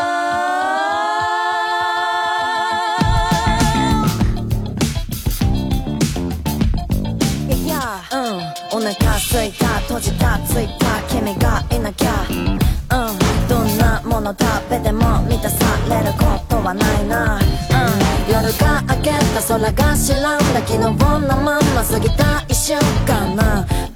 らけた。今日もなんもなかった。うん。深夜2時。首突っ込む冷蔵庫。バラバラすぎどうなってんだ。濃いの薄いのどっちなの。どっちでもないのを作ろう。自分だけのため刻んだ玉ねぎ。いつもよりなんかばっか泣けちゃうし涙ごとボール突っ込んでさミックス。少々胡椒でごまかす。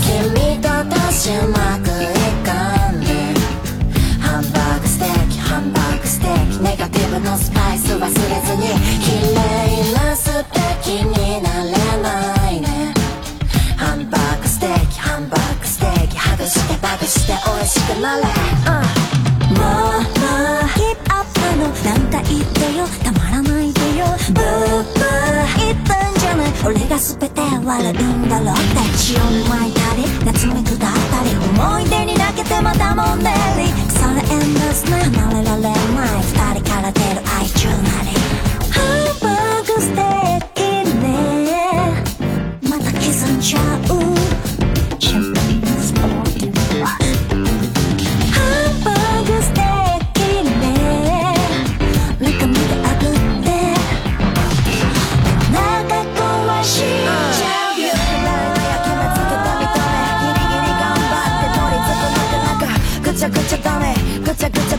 戻れない。戻れない、うん、お腹壊したらもう会えないのかな。まだ会えるまで私いけるから。泣きながら一緒に食べようさ。時が来た。ご飯の強がってん意地張ってんや。見え張ってんや。愛されている。違う上こっちが上蓋をしてよ。蒸し返そう。繰り返される。それが繰り返し。二人から出る。愛中だけ。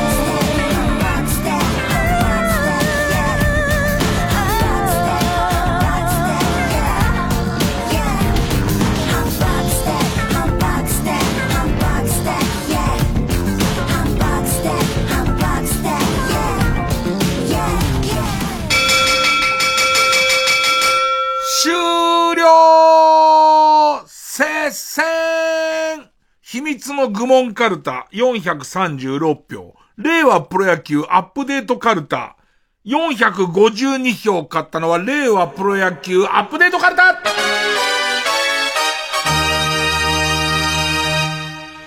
さあ、えー、ということで勝ったのは令和プロ野球アップデートカルタ家業。で、負けた秘密の愚問カルタは、えー、家業のまま予選ブロックに戻りますということね。なんか令和プロ野球は野球知らない人とかこそ大胆なやつを書いてほしいし、知ってる人はやっぱ知ってる感じ。ね。あとは、えっ、ー、と、大体その新ルールを試してほしいのはビシエド。中日のビシエドがもう、クリームパンを持ってる感じが僕はすごい好きですからね。さあ、えー、次回のチャレンジャーのカルタこちらです。履歴書に書けない闇四角カルタ。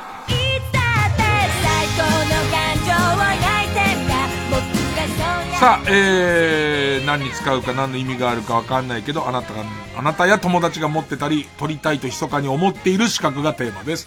えーと、他行、他行ですね。えーと、例題です。ペンネムソフィーと双子の姉妹か。タレントなどが SNS にペットを飼った報告をすると、なぜ、えー、タレントなどが SNS にペットを飼った報告をすると、なぜ保健所の犬を引き取らなかったんですか？と寄ってたかって噛みつき、ペットショップで犬を飼うな包囲網を作り作り上げることができる。ペットショップホーイズって書いてありますけど、ダジャレダジャレが言いたかったのかなてれーレレテレって音楽と一緒に、ね、ザッザッザッザッっていうのできますからね。うーん。えー、そうですね。他にもですね。ペンネーム角番で7杯目。ち、地下アイドルが生配信中、投げ銭が一定額に達した瞬間の微妙な表情の変化から、事務所から課せられているノルマ額を見抜く。地下アイドル事情通3級。地下アイドル事情通のじゃあ2級はどんなんなんだとか、要は、級が変わることで、あ、それは相当だなっていうのもありますからね。えー、ということで、えー、っと、次週は、令和プロ野球アップデートカルタ家業バーサス履歴書に書けない闇資格カルタ他行の戦いです。月曜ジャンク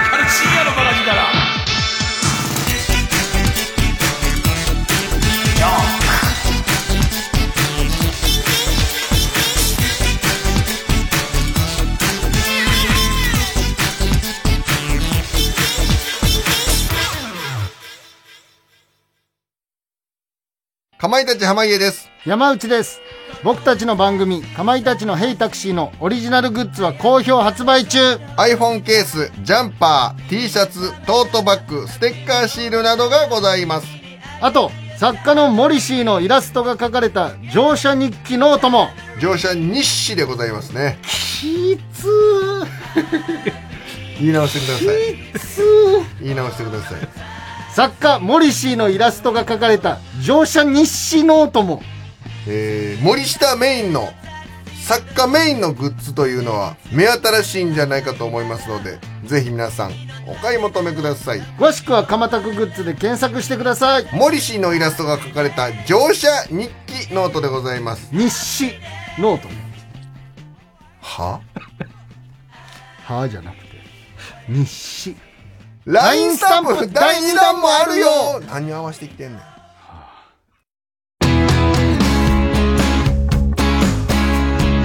ここでサンサイトの誰もいない海をお聞きください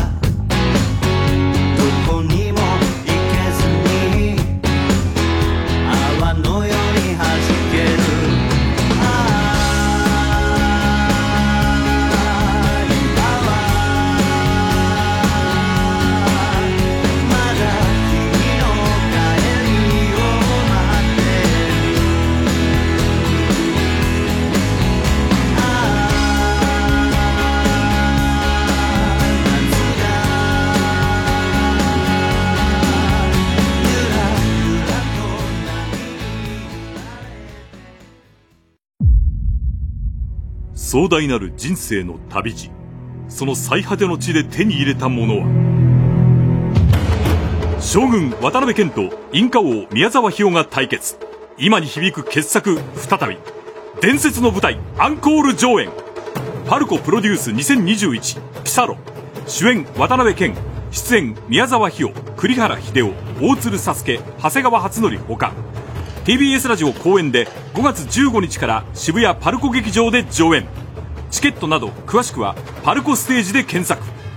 渡辺謙主演ピサロ。ぜひご覧ください。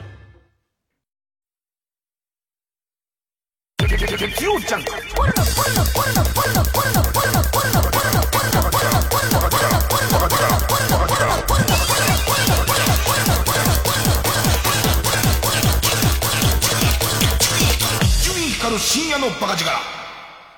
あの歌こう聞こえたらもうおしまい.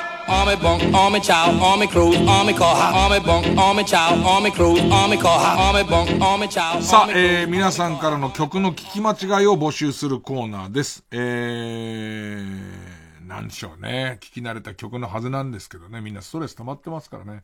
今日に限ってこういう風に聞こえちゃったっていうのを送っていただいています。えーっと、ペンネーム、大井アパッチ、元歌、ジュディ・オングの見せられてのこの部分です。私の中でお眠りなさい Wind is blowing from the edge of 女は恋結構長尺で行きましたけどね。えー、えー、こういう風に聞こえた。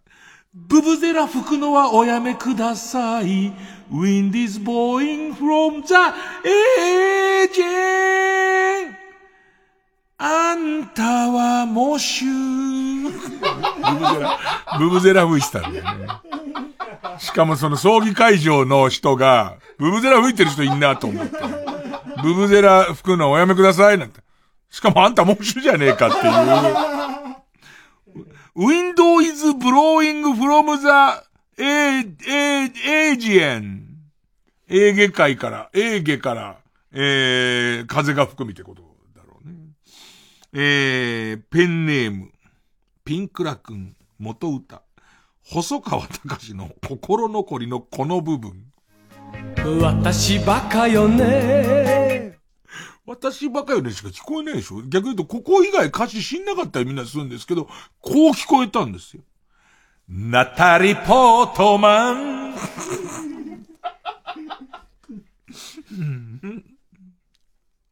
えーペネームイエロー軍曹さんは、細川隆の心残りの同じ部分を違う風に聞いてます。えーこの部分です。私バカよねわさびマヨうめえ。まあうまいっすけどね。うまいですけどね。えー、そうですね。えー、ペンネーム、大天井、元歌、えー、男と女のラブゲームのこの部分。男と女のラブゲームゲテモノ料理のフルコース。男と女のラブゲームの男と女のラブゲームなんですけども、いくつも違う風に聞こえてますからね。えー、ラジオネームパパンジスタ。えー、男と女のラブゲームのこの部分。男と女のラブゲームシンデレライ魚を振り回す。野生だね。野生味溢れてるね。俺今となってはそれが雷魚だったのか、草魚ってまあでかいその魚がいるんで、どっちだったかわかんないんだけど、友達、うちの兄貴とうちの兄貴の友達の、え、釣りに連れてってもらったの。そしたらすごいの釣れて、で、なんじゃあれやった？ら、それは草魚とか雷魚か忘れやったけど、それを思いっきり最後ぶっこ抜いたら、その、ザーって釣れたまま、後ろの壁にバーンそのでかい魚が、あの、ぶつかって、頭骨が粉々に砕けて、ビチビチ、ビチビチってなってて、帰ろうかって。ねその日のことを思い出しましたね。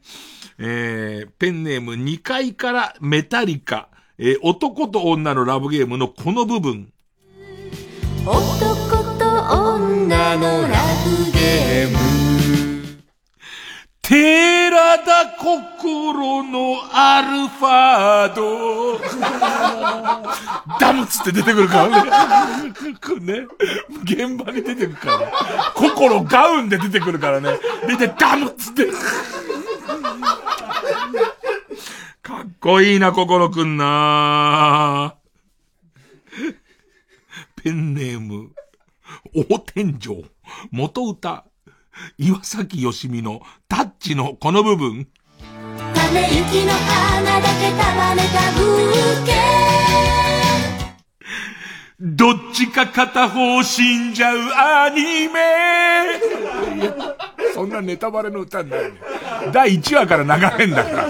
第1話から頭で流れんのに、どっちか片方死んじゃうアニメって言うはずねえだろ、お前、そんな。えー、バカっぽいやつ。そろそろ旧姓中山、元歌。五木ひろし、横浜黄昏のこの部分。横浜黄昏これこういう風に聞こえた。褒美は、かき上げ。嬉しい。ペンネームマロン、元歌森雅子、先生のこの部分。先生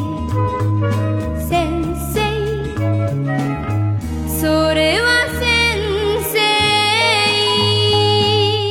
先生、先生、犬が先生。そして褒美は書き上げる。はい、聞こえたらしょうがない。聞こえたんだから送ってくださいよ。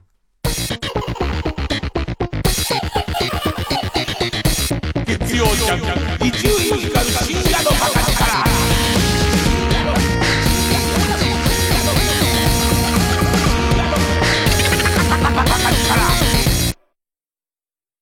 白村聡太。今度のオーディオムービーは、聞くと恋がしたくなる恋愛ドラマ。綺麗ですね。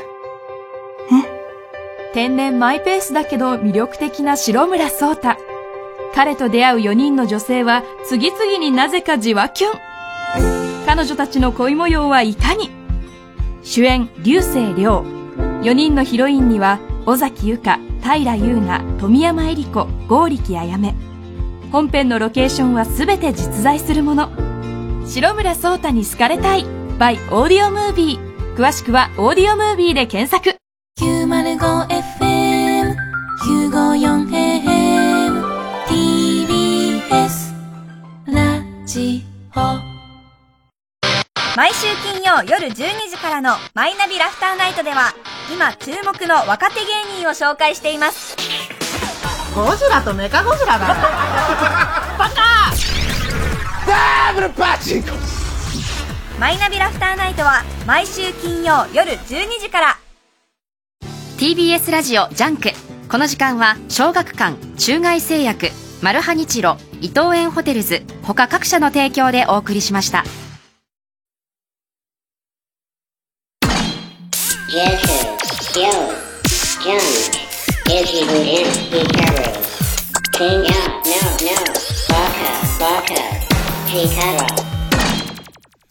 ああ、頭の悪いこと言ってたらあっという間にもうエンディングですよね。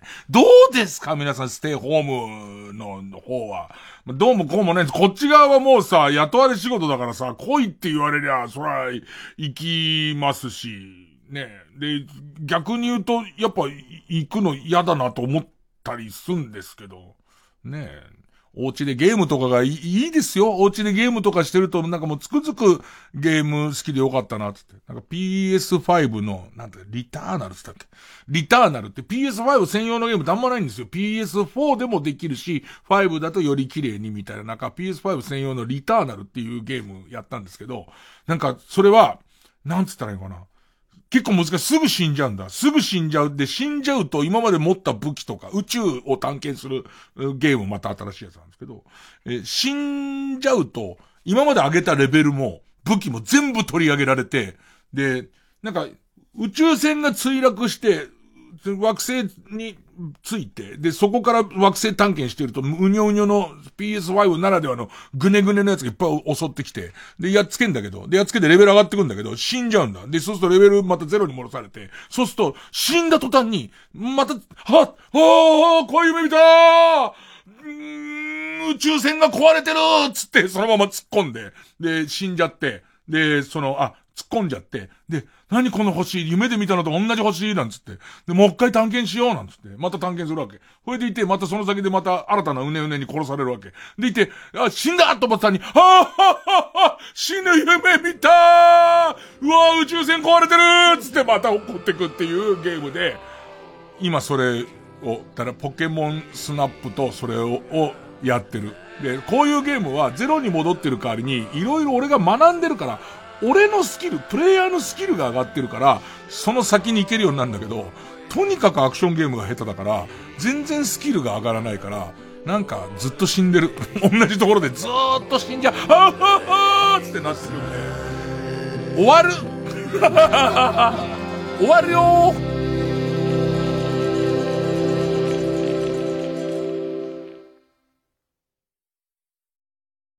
君は、古澤太郎知ってるか？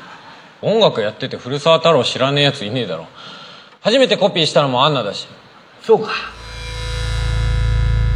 配信チケット1万枚以上の売り上げを記録したあのライブが DVD 化決定口を聞かない気をつけろ金融ダメ急に役に戻るんだ発売日は5月19日詳しくは TBS ラジオのイベントページ空気階段をソロライブアンナ TBS ラジオ 90.5MHz